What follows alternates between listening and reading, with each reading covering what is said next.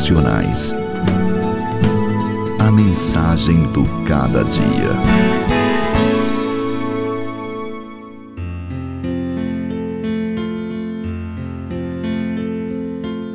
Prossigo para o alvo, para o prêmio da soberana vocação de Deus em Cristo Jesus.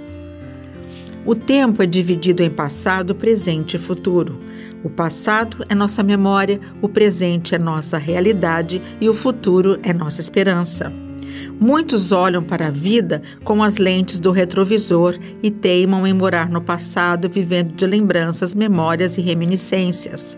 Outros têm medo do futuro e fazem do presente apenas um tempo de desfrute ou lamento. Nós, porém, devemos nos esquecer das coisas que para trás ficaram, especialmente aquelas que praticamos quando ainda não éramos salvos pelo Senhor. Devemos viver no presente com gratidão, aproveitando as oportunidades, mas com os olhos no futuro, prosseguindo para o alvo, para o prêmio da soberana vocação de Deus em Cristo Jesus. Temos um alvo a mirar, um modelo a seguir, uma meta a alcançar. Nosso alvo, modelo e meta é Cristo. É para Ele que devemos olhar. É a Ele que devemos imitar. Atingir a sua estatura de varão perfeito é a meta que devemos alcançar. Ficar preso pelas grossas correntes do passado é matricularmos-nos na escola da escravidão.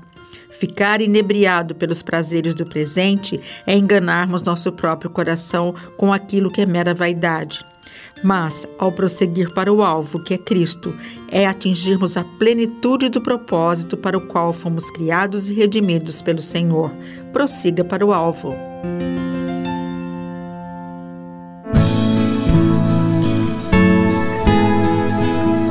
Devocionais. A mensagem do cada dia. Apresentação: Elis Marina. Um programa APECOM, Agência Presbiteriana de Evangelização e Comunicação. Apoio Luz para o Caminho.